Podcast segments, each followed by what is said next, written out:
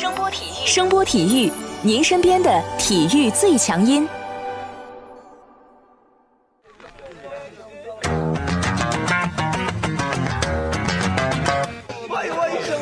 Yo yo, it's boogie time, so come on, let's swing it, alright?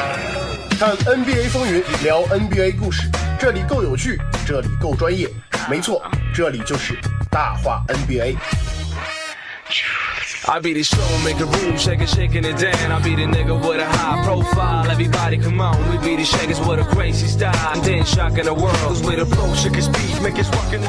欢迎大家来继续收听我们的大话 NBA 节目，我是有才哥。大家好，我是小老弟。NBA 常规赛进入最后五周的争夺啊，我们先来看看截止到三月十号 NBA 的一个排名情况啊。目前排在东部第一的仍然是小鹿，排在第二的是猛龙啊，第三是步行者，这个让我比较诧异啊。上期节目我们聊过步行者，啊，没想到步行者真的顶着很大的压力继续在联盟高歌猛进啊。虽然上周输了雄鹿啊，不过这是意料之中的事儿啊。反倒是我个人吹了一整期的这个七十六人啊，这帮不争气的人啊，没有抓住机会啊，仍然排在第四位。凯尔特人呢，好一场坏一场，目前仍然排在第五。比较意外的是啊，东部第六的位置现在是活塞啊，活塞挤掉了篮网、热火和魔术，成功爬升到了第六的位置，应该说是比较意外啊。整体来讲，最近活塞表现是非常出色啊，在凯西的调教下，格里芬在远离了某些小姑娘之后呢，又重新焕发了青春啊。凯西教练啊，确实有两把刷子。你看那时候在猛龙带领着一帮不管是优质资产还是垃圾兄弟也好，打得风生水起。这来到了活塞之后呢，一个赛季都没打完啊，把活塞调教的也是有模有样的。不过这会儿凯西教练呢，估计家里正在犯愁啊。你说我们打的这么么好，远在大洋彼岸的有两个人，是不是憋着准备说我们呢？没事儿，轮到你的时候，自然会说你的啊。跑不掉的啊。排在第七位呢是这个赛季表现也比较出色的布鲁克林篮网。第八是热火，照这个势头，我觉得这个老韦德的这个退役仪式又要往后推了啊！这怎么说也得打完季后赛啊！说完了东部聊以后呢，我们来看看西部啊。西部目前这个前两名是没有太大悬念的啊，他们不管从实力啊、球队状态啊，确实是领先后面这些球队的啊。上周西部的这个焦点啊，其实出现在西部第三位置的这个争夺上啊。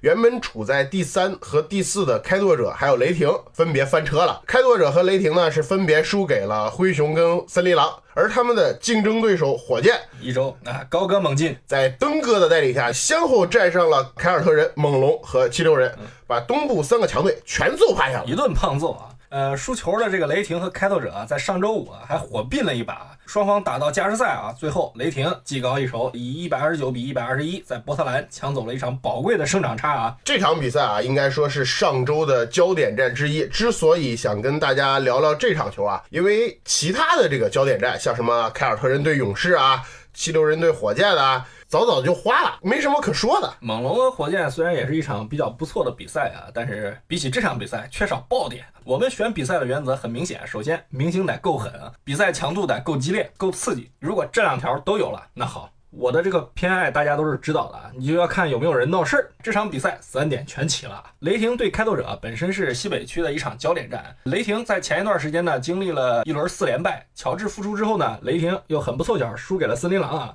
球队急需一场胜利止血，开拓者这边呢是输掉了前面三场球的两场，急需要赢下雷霆来巩固自己在西北区的位置啊！而且呢，赛前威少放话啊，每次打开拓者都像有私人恩怨一样，这搞得开拓者也很不爽啊。雷霆这边呢是全明星后的常规阵容，但是开拓者这边呢是少了埃文特纳。开场双方就上这个身体，上这个强度啊，拿出了季后赛水准的这种对抗。大威少一马当先啊，通过个人能力连突带投，开场之后呢就为雷霆抢分啊。开拓者这边双枪上来之后手感不太好啊，但是这个中锋努尔基奇发挥很不错啊，第一节就砍下十分。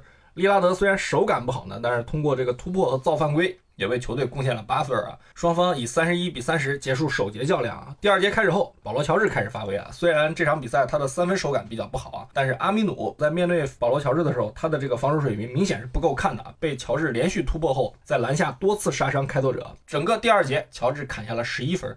开拓者这边呢，双枪开始火力全开啊。利拉德单节六投五中，并且连续通过造犯规来杀伤雷霆。麦克勒姆。则不断利用个人能力，在福克森的防守下命中中投和高难度的抛投。第二节啊，双枪拿下了全队三十一分中的二十四分。半场比分六十一比五十八，开拓者以微弱的领先优势进入到了下半场。整个上半场啊，双方都频繁的利用对手的软肋去发挥自己的优势。雷霆这边呢，就是死掐开拓者的锋线，对，没办法，乔治这把利刃不断的切割阿米努、哈克莱斯还有胡德啊，同时呢，用威少身体上的优势多次去强吃我力指导。哎，就是比你身体好，怎么地了？但是开拓者这边呢，则是不断利用对持球人掩护加中锋的无球掩护，强行制造利拉德与亚当斯的对位。这年头出来混的，谁没点三寸啊？是不是？对呀。上半场呢，裁判也比较抢戏啊，几次判罚搞得双方都比较不满意啊，而且整个第二节啊，哨声都不带停的啊，双方的火气越来越大。在第二节末尾阶段，终于出事儿了啊！努尔基奇首先上了阴招，这家伙在威少上篮后啊，跟威少一起倒地了，但起身之后呢，这家伙若无气势的跑向威少啊，不经意间用左脚绊了威少一个踉跄。这大威少哪是被人白嫖的主，对不对？你吃了亏后，直直的跑向努尔基奇。这一刻，努尔基奇很好的诠释了那本《论演员的自我修养》。就在威少靠近自己的一瞬间啊，左肘下压，正好压到这个威少的肩膀上。本来这威少气儿就不顺啊，这肯定立马就点着了，一把就推了上去啊。努尔基奇呢，很神奇的瞬间飞了出去啊。我们专门查了一下，这威少一米九一的身高，体重是九十一公斤，而飞出去的努尔基奇呢，两米一三。一百二十七公斤，按照美国人的算法，大概是二百八十磅吧。你说按照努尔基奇飞出去的架势，咱们来算算威少平常的卧推重量得是多少？反正我觉得这么大一玩意儿，瞬间都能给飞出去了，除非威少看过什么中国的武功秘籍，是不是？我觉得他的这个卧推最起码得有五百磅吧。哎，但不管怎么说啊，这个裁判的判罚尺度确实影响到了这个比赛的进程。进入到第三节后啊，吹防守犯规的哨子变得。更加频繁了啊！不停的响，搞得双方在防掩护的时候啊，都不敢去抢步点挤过掩护啊！一挤你就是有身体接触了嘛，裁判哨就响就犯规啊！这雷霆的这个福格森、格兰特都早早三犯啊，威少呢则是延续了上半场出色的手感。开拓者除了双枪外，其他球员没有太好的发挥啊。当时我看直播的时候，有个很明显的感觉啊，开拓者在第三节轮换阶段啊，因为球队少了埃文特纳嘛，真是没人组织。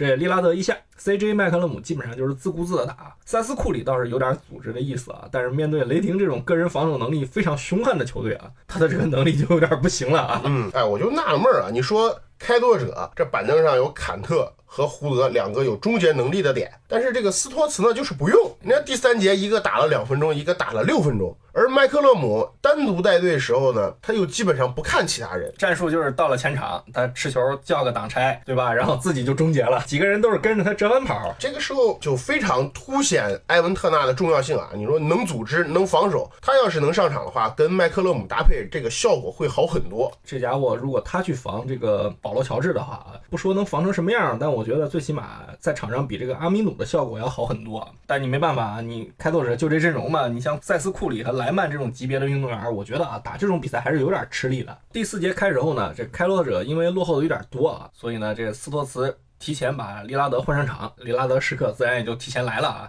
说实话，你家利指导够狠，单节十五分，那是利指导一上场，不仅自己得分猛，这胡德也获得了更多的机会。哎，雷霆这边你看啊，你施罗德率先发难，面对这个塞斯库里打的欲取欲求啊。等到这个乔治回来之后呢，雷霆立马就稳住了阵脚，并且在这个第四节末尾阶段啊，保持住了他们的一个优势啊。这利指导虽然很猛，不断通过个人超强的火力为球队续命啊，但是呢，球队仍然在最后关头还落后两分。然后这场比赛最戏剧性的一幕出现了啊。乔治先是在一次突破中啊，右肘直接甩在了这个努尔基奇脸上，波黑大汉憋了一肚子火，你没办法嘛，对不对？我又不是故意的，我突破嘛，那你对不对？谁叫我个高呢？紧接着呢，这波黑人在抢篮板的时候啊，被犯规了，身旁的这个乔治啊，用一句垃圾话直接激怒了努尔基奇啊，波黑大汉直接用头顶了这个乔治，双方开始互喷垃圾话。因为第二节的时候啊，努尔基奇跟威少的冲突，他已经有了一个积犯了，裁判。最后判定啊，他跟泡椒两个人各领一个 T 啊，努尔基奇被驱逐。当时啊，这开拓者要执行两次罚球的，因为毕竟这个努尔基奇抢前场篮板的时候，雷霆犯规了，而且呢，当时开拓者落后两分，但是呢，罚球的人被驱逐了。按照规则，开拓者执行罚球的球员呢，要由雷霆来调。哎，你说这就很有意思啊，你雷霆肯定不会客气啊，选择了开拓者的十七号拉比西埃。我估计大家都不认识这个人，我也不认识他。他上来的时候我就晕了。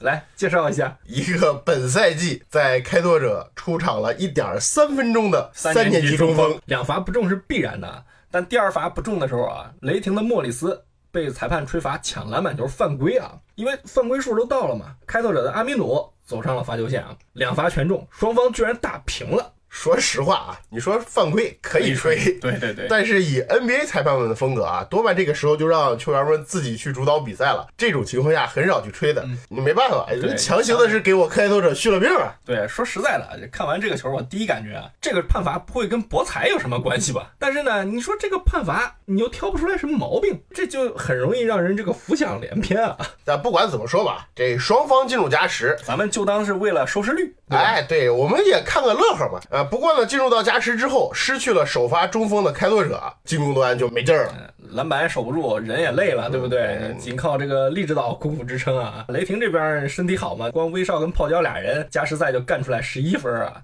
这亚当斯和格兰特在打打黑枪，最后其实也就收了比赛啊。雷霆也顺利完成了对开拓者常规赛的横扫啊！本来占了优势啊，结果雷霆点儿子很背啊，第二天是背靠背打这个洛杉矶快船，那头天肯定是发力过猛啊，消耗太大，被坐镇主场的这个快船以一单劳拿下了比赛。这威少跟乔治还双双被罚下，啊，对对对，很有意思嗯啊！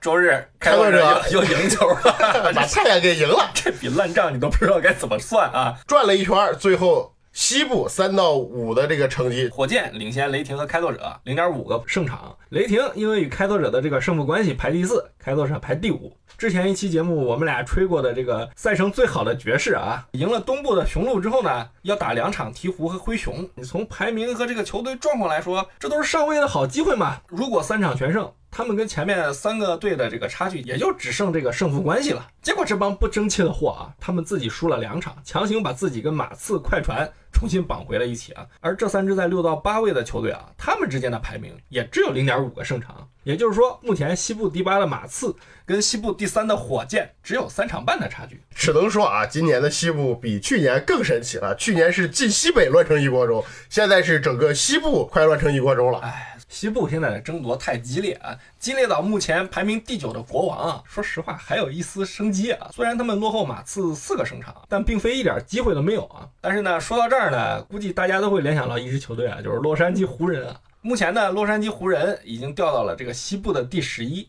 而周日呢，他们又输给了凯尔特人啊，本周四场全败。啊，分别输给了快船、太阳、掘金、凯尔特人。你说你输那三支队我都能理解，你输太阳有点人才啊。而且上周湖人宣布，余下的这个赛季啊，会对詹姆斯的上场时间有所限制。在常规赛仅剩十六场，落后西部第八名七个胜场的情况下啊，湖人距离季后赛真的是越来越远了。詹姆斯也很有可能自零五到零六赛季以来啊，首次无缘季后赛。哎，这个时候我就特别想知道啊，你这个自称非常有道德的詹黑怎么想啊？这很简单啊，十三年了呀，老詹同志终于可以提前放假了。你说这连续加班十三年，这可不是一般人能顶得住啊！而且最重要是什么？你知道吗？八年了呀，这总决赛里面终于很有可能是没有老詹了啊！哎，你这话说的有点早了吧？这常规赛还没结束了，你这么说合适吗？你看啊，这就可以给你论论嘛。剩的十六场比赛里面，首先湖人要碰什么猛龙、雄鹿、勇士这些队，咱们先不说打过打不过，可能这三个主也不在乎，放个水啥的，但他们还要碰雷霆、开拓者、爵爵士、活塞、黄蜂、快船、国王。这些要么拼季后赛排位的，要么是拼季后赛排名的。你说说谁会给你放水打？当然了，想进季后赛是要建立在你自身实力没问题的基础上。问题是你现在库兹马伤了，球哥伤了，对吧？而且呢，最新消息，英格拉姆被诊断出深静脉血栓，有可能赛季报销，雪上加霜。而且全明星赛后啊，湖人一共只赢了两场球，连太阳都能输，你能指望他能赢上面这些队？而且后面的比赛里面。还有公牛、奇才这种啊，呃，时不时给你爆个冷的球队啊。虽然我不知道美国 ESPN 那帮人计算出来这个湖人百分之一晋级希望的这个几率是怎么算出来的啊，但我说句比较客观公正的话，机会确实几乎等同于没有了。哎，这个湖人想进季后赛啊，最大的难度还不在乎自己能赢多少球，还得寄希望于前面的对手。出现大规模、长时间、持续性的短路。举个例子吧，以排名第九的国王，论实力，人家国王虽说没有老詹这种猛男，但你整体上来讲啊，人家实力也不弱啊。啊，前些日子跟雷霆、雄鹿、凯尔特人这些队伍都是杀的难解难分啊。看看人家赛程，第八的马刺虽说后面赛程有点凶险啊，但人家马刺有实力啊。你湖人这边什么情况？而且现在詹姆斯这个限时令一出，你最直观的感觉就是湖人想翻盘的最大本钱都没了。对啊，就跟你打斗地主一样，好不容易起张王，现在不让你出了，你怎么办啊？这跟放弃了也基本上没什么区别了。不过平心而论，你这个时间点放弃想摆烂，是不是有点太晚了呀？就是后面的比赛全输。保持你目前只有三十胜的战绩，他们也很难挤过目前东部的公牛，这是二十多胜；骑士这都十几胜，尼克斯十几胜，以及西部的太阳这也十几胜。弄不好你连二十几胜的老鹰都烂不过。你说你这将来的选秀签也不咋地嘛？你说你现在摆烂，再挑不着一个好新秀，你明年怎么办呢？你先不谈这个啊，如果摆烂啊，我觉得这湖人首先要面对的一个很大的问题就是这个赛季太丢人了。这是一支有詹姆斯还摆烂的球队，你赛季初不知道多少湖人球迷都翘首。期盼着这个在克老大之后，紫金军团重返这个季后赛的场面。毕竟湖人挖来了目前联盟第一人，这凭借詹姆斯超群的战斗力和市场号召力，再加上队内这几年攒的所谓的青年才俊，对不对？那必定是来抱大腿的人宾客满棚啊！瞬间就完成咸鱼翻身，重回紫金之巅啊！记得当时你这个小张黑对这个事儿嗤之以鼻的呀，这会儿说的津津有味了。那当时就是这个情况啊，对不对？那咋弄？今天给你个机会，再马后炮一把。哎，我当时不看好湖人，很大的一个原因啊，是老詹这次西游啊，跟早年南下迈阿密到后来北上克利夫兰最根本的区别是啊，你热火当时是个成熟的球队，韦德管场上的事儿，哈斯勒姆管更衣室里的事儿，所以呢，克里斯波什放着北境之王的位置不做，跑过来搭班儿，交情再好，你得有实力，你才能挖来牛叉的人。你现在。突然有个单位挖你，一说是楼下的沙县小吃，你去吗？肯定不去。对啊，这不就完了吗？后来回骑士，你抛开老詹的这个家乡情不说，你不可否认的是，因为这支球队有欧文以及维金斯这种状元，对不对嘛？说白了，球队实力可以不行，但你得有货。而且呢，跟阿 king 去迈阿密不一样的时候啊，再回克利夫兰的时候，老詹黄袍加身了，一波两连冠。阿 king 当时是年方二十九，正是一个球星最有统治力的时候。球队的管理层呢，从老板到总经理，全部对阿 king 马首是瞻。我没黑人吧，对不对？你看看阿 king 这个赛季去湖人之前，湖人是什么个状态？跟骑士和热火比比呢？湖人连续几年荣登大乐透区的榜眼啊，选了一堆不是奇才。但是呢，这帮子人到目前为止，没有一个人展现出欧文的这种实力，或者说有当年维金斯那样的有交易价值的。对啊，当年可是用维金斯换的凯文乐福啊。球队的环境跟热火那更没法比。球队里别说韦德这种扛把子了，你连哈斯勒姆这种家有一老如有一宝的人都没有。但你球迷不买账，既然有阿 king，我又是湖人，我怎么能摆烂呢？老子的机票可是多少多少美刀买的，而且呢，要买机票得先是你的会员，又得在 waiting list 上等好久才能修成正果。对啊，至于媒体呢，又肯定是跟风的啊，你自然也不会放过阿 king 跟湖人的。所以你的理解是什么呢？我觉得阿 king 是过高估计湖人管理层的水平了，而且呢。也有点过高估计自己的这个影响力了。这话怎么讲呢？我觉得湖人管理层的这个水平啊，首先在他们选帅以及得到阿 king 之后，对球队的建设就能看出来啊，不是很高。因为沃顿是在代打天团打出名堂了，但他当时能打出名堂，要得益于科尔对球队管理的这个整体的理念，以及勇士建队一个很好的思路啊。而且那段日子虽说科尔不上班，但你要说他啥事儿不管，我是不太信的啊。但是这点啊，我其实不是太同意啊。你说沃顿来了湖人之后啊，湖人这两年呢还是形成了一定的球队风格的。这是一支跟着你跑着打的球队，非常强调推进和转换速度，节奏也非常快。其次，这是一支强调转移球、分享球的球队，理念呢就是沃顿的平均主义。我觉得这比原来的什么拜伦斯科特要强到姥姥家了。拜伦斯科特这种货色就算了，那是专门用来摆。烂的，但相比较之前老詹的两支球队啊，你看看骑士当年选的教练啊，老詹一回来直接换了大卫布拉特。来了之后呢，这哥们儿铁头要耍这个普林斯顿体系啊，后果嘛就是发现了这个阿 king 非常的不买账，呃，立马掉头，一星四射的战术他搞的其实也很熟练啊，所以说最后下课了，但是人家带队的这个成绩是在那儿放着的，把老詹用的也不错，后来的卢员外呢更是把这套东西玩出了登峰造极的水平啊。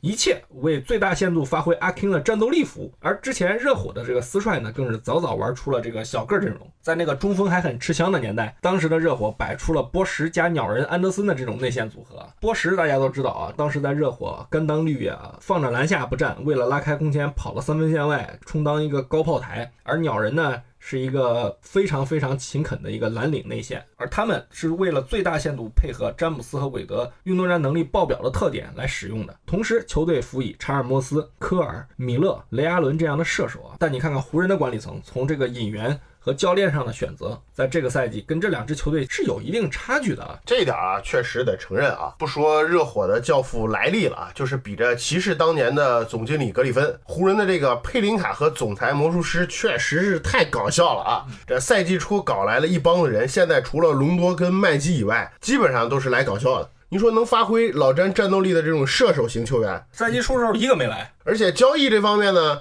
这两年也是花式的来去秀自己的智商下限啊！乔治就不说了，被威少给拐走了，要怨就怨你自己湖人太贪嘛。其实当年步行者是本来愿意随了乔治的心愿的，对不对？你无奈湖人认为自己不用花钱的事儿，我干嘛要去花钱去办呢？最后闹了个结果，就是大家都看到击飞安的蛋打。说句马后炮的话，看看乔治现在在雷霆的表现，担当着这个首席重炮手。如果在老詹身边的是乔治，而不是英格拉姆，你湖人的战斗力几何？最尴尬的是，英格拉姆这小伙子又查出来血栓了呀！对对对对，往小病小灾上说，这个赛季加上休赛期治好，今年十一月份还是一条好汉。要是命背了，这个远处有一个背影指引着英格拉姆的方向，克里斯波什啊。他跟波什的命运不同的是啊，波什是签了一元合同之后才查出来的，而英格拉姆呢？下赛季是球员选项，哎，新秀合同还没结束呢，哎，别咒人家啊，接着去埋汰湖人的经营管理层就行了啊。按说乔治这事儿，我觉得管理层应该长点心眼儿啊。结果在这个莱昂纳德的问题上，魔术师跟佩林卡还上瘾了，延续着自己的套路啊。目前唯一欣慰的是啊，莱昂纳德在猛龙首先是活蹦乱跳了，其次呢没有说要续约。但猛龙目前已经具备了让小卡再次冲击总决赛的实力啊！你这要到夏天弄不好又会击飞安的单打。你现在唯一能打的牌就是，哎，这里是生你养你的地方。但我觉得啊，乔治跟莱昂纳德这不算牛叉，真正牛叉的是湖人管理层今年二月份跟鹈鹕的谈判。咱姑且不说到底有没有去勾引浓眉啊，说没有我是不信的。从鹈鹕所有的这个反应来看，你湖人是不地道的，而且已经认为这人都是他们的了。大家从这个所有的新闻上，你都能感觉出来啊。所以啊，你说你对比一下本赛季生意做得飞起的七六人和之前雷霆总经理的表现，你哪次见到这些球队交易时候新闻满天飞了？你用鹈鹕管理层的话说，这刚挂了电话，这谈话内容就疯网上了。你湖人那边是不是找了一个会议室，然后电话开了免提，底下坐了一帮子媒体？可能有点夸张啊，但是很明显，鹈鹕是很恼火的啊。甭管你湖人出什么筹码，老子不跟你谈了。而且最重要的是啊，到最后浓眉也反水了。公开表示，那些所谓我不愿意去的球队也是可以考虑续约的嘛？老铁，这下真的伤自尊了啊！哎，这事儿说白了啊，不光打了自己经纪人里奇保罗的脸，也让魔术师跟佩林卡下不来台。整件事情，我觉得浓眉是最无辜的。但是里奇保罗和湖人如果没有猫腻啊，我是不信啊！里奇保罗之所以敢这么搞，或者说有资本这么搞，无外乎他背后这个阿 king 巨大的身影。你说在之前谁不想跟詹姆斯一起打球？这几年，除非你有幸加入代打天团，只有跟着阿 King 是你接近总冠军最好的捷径。的确是这样啊！你从之前那个八个赛季的结果来看，还不明显吗？连之前最流行的抱腿选择马刺都不如跟着老詹保险。而且你一旦进入了老詹的圈子啊，没准还能混个不错的合同啊。客观的讲，里奇保罗旗下的球员啊，抛开阿 King 和他的马仔之外啊。确实有人因为这个哥们儿拿下了非常不错的合同。你看，最著名的就是沃尔的四年一点七亿吧，现在在家养伤，躺在床上数钱啊。布莱德索在之前执行的这个四年七千万的合同啊，实际上是保罗里奇通过施压啊，最后太阳被迫给出了一个这样的一个合同啊。这也是为什么。像诺埃尔这种球员啊，炒了原来的经纪人，愿意投靠里奇保罗旗下的一个重要原因之一啊。这是题外话啊，但从浓眉的这个事情上啊，大家都能看出来，对于超级球星而言，詹姆斯已经不像原来那么有吸引力了。里奇保罗的影响力和手段，自然也就没有原来那么好用了嘛。从某种程度上来说啊，人家不一定心甘情愿的过来给你打下手了。韦德和欧文已经是过去了，虽然咱们不排除这个赛季结束后欧文去找老詹的可能性嘛。哎，你能不能不捣蛋，好好的吹会儿牛？但你从这个角色球员的这个角度上来讲啊，原来在热火和骑士的时候是什么光景？你现在在湖人，目前感觉还是有点门庭冷清吧？说白了啊，还是球队实力不行。还是刚才那句话，如果老詹身边不是铁头鹰。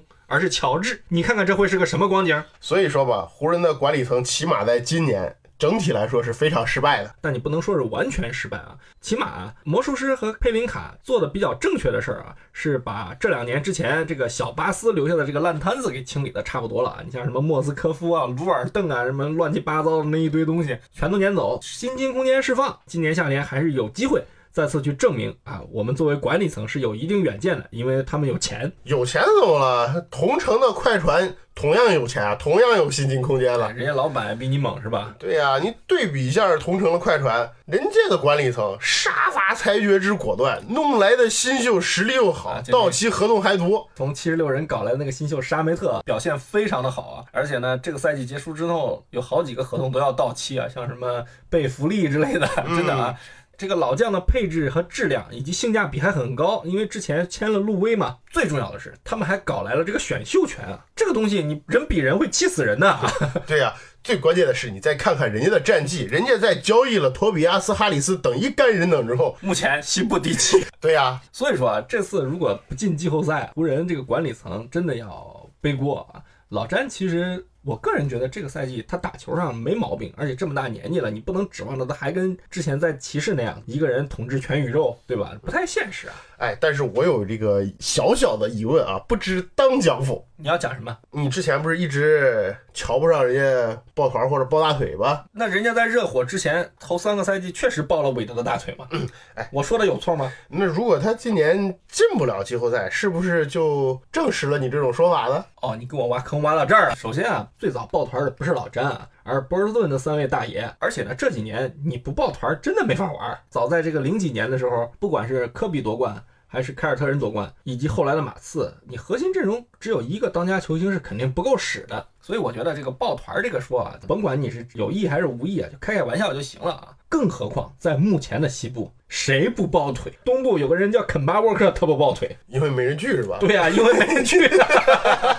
哎，那还有一个问题啊，就是你觉得啊，如果这次老詹进不了季后赛，嗯，会影响到他的这个历史地位吗？历史地位都上升到这个高度了。哎，毕竟上周的时候，老詹完成了一次巨大的超越吧，超越了乔丹是吧？得分榜现在排第四了。距离科比是吧，还有一千五百多分。我印象里好像科比也有几年没进季后赛吧？后面几年嘛，不不不，我是说在 OK 组合之后有几次啊，那影响了科比的历史地位了吗？这个东西你不能这样说，你的历史地位是伟大的运动员，甭管是谁，他对这项运动做出了多么杰出的贡献，他给我们带来了多么美好的回忆。如果说你硬要拿这个进不进季后赛去说的话，我觉得我不会去这样黑人家，没有意思，真的太 low 了啊！不进又能怎么样嘛？到时候老詹也可以查嘛，一个、两个、三个，后面还有几个还不好说，对吧？成王败寇论英雄，你拿过多少冠军？你拿过多少得分王？你拿过多少 MVP？这是影响你这个历史地位的一个最根本的东西。年年进季后赛的人多了，我们能记住几个？我们只记住谁谁谁在哪一年夺冠了。可能再过个五年、十年，你连他的对手都记不住了。难得你这个詹黑还摸着良心说句公道话、啊那我。有道德嘛？你不能乱黑的，对不对？没事儿调侃调侃其他的事儿就行了。对于运动员，我们还是得尊重的，毕竟这么喜欢这项运动啊。